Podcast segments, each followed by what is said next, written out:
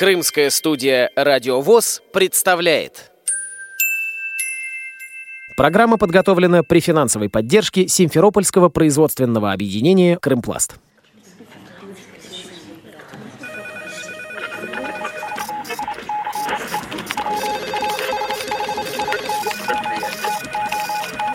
Информационная программа «В курсе». Новости Крымского региона.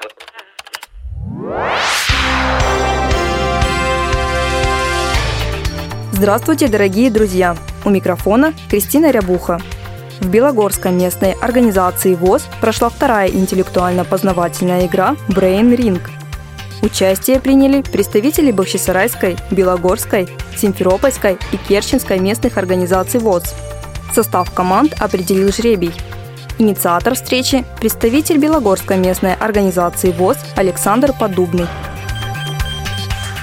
Давно хотел создать игру наподобие брейнринга «Что, где, когда», где будут команды смешанного типа. То есть собираются энное количество людей, потом делятся на команды методом жребия. Ну, в дальнейшем я наткнулся на брейн-систему. Случайно в интернете, ну, как бы я и до этого знал, но случайно просто увидел и думаю, а почему бы нам не сделать? Тем более достаточно просто. И мы решили сделать брейн-ринг, но только команды, опять же, не городов, не там каких-то определенных клубов, а достаточно просто созвать людей и э, разбить их на команды. Дебют вообще не сравнится. Все были взведенные. Сейчас уже э, больше половины, 90% игроков уже играли в эту игру, уже приехали знаючи, что и как будет, но тем не менее игра достаточно, на мой взгляд, очень привлекательная, интересная, затягивающая, вот так вот я бы сказал. Раз сыграешь и хочется играть еще. Реализация идей стала возможной благодаря поддержке председателя Белогорской местной организации ВОЗ Сергея Марущенко. Идея это Александра Поддубного. Он ее озвучивал, наверное, еще года полтора назад. Нужно было аппаратуру вот сделать Вообще первое для нас такое мероприятие, я считаю, серьезное, где мы привлекаем людей со всего Крыма, желающих поиграть. Подумали, подумали, посоветовались, и с симферопольцами посоветовались. Они тоже поддержали эту идею. Ну и после этого начали заниматься, нашли человека, сделал нам аппаратуру именно сигнальную эту. Ну и потом провели первый раз. Вроде бы с первого раза всем понравилось. Решили проводить постоянно. Мы сначала планировали где-то раз в год проводить, но вот на первой игре сказали, давайте чаще. Ну, теперь определились вроде раз в квартал. Как дальше пойдет, пока не знаю. И опять же, дальше на развитие тоже многие уже предлагают еще идеи, как расширять это дело, привлекать и просто даже обычных детей со школы, чтобы они в нашу сферу входили, видели, что инвалиды такие же люди, как и обычные люди. Можно с ними общаться, многие ответы знают на многие вопросы. Поступило предложение пригласить, может быть, спецкласс Симферопольской школы, где дети-инвалиды по зрению обучаются. Идей много, будем дальше работать на эту тему. Впечатлениями делится член жюри, работник Департамента труда и социальной защиты населения администрации Белогорского района Галина Кондратская. На игре Бриринг э, я нахожусь второй раз. Впечатления от игры, что в первый раз, что во второй раз, были потрясающие. Очень умные люди, веселые. Были сложные вопросы, на которые, допустим, если бы я сидела за столом, я бы, наверное, не смогла найти ответа. Были не очень сложные, но исходя из того, что люди за столами сидят и у них все равно какое-то волнение, то можно и не ответить. Поэтому хотелось бы хоть раз попробовать, но почему-то боюсь, э, чтобы не оконфузиться там за столом. Игра интересная. Я надеюсь, и в дальнейшем это все будет дальше. Жаркой оказалась борьба за третье место. С минимальным отрывом его заняла команда «Фортуна». Капитан Павел Бережной. Однажды Есенин сказал Маяковскому, «Ваши стихи словно из чугуна. Но что можно из чугуна сделать? Их, ответил Маяковский.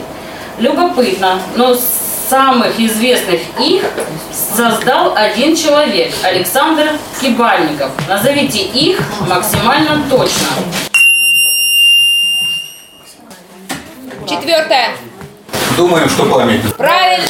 Еще становится 5-5. Переходим к дополнительным вопросам. Ежегодно в мире более 40 тысяч тонн их выбрасывают на свалки.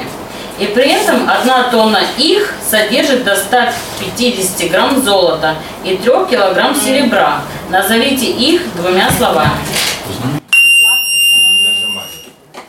Первое. Мобильный телефон. Правильно.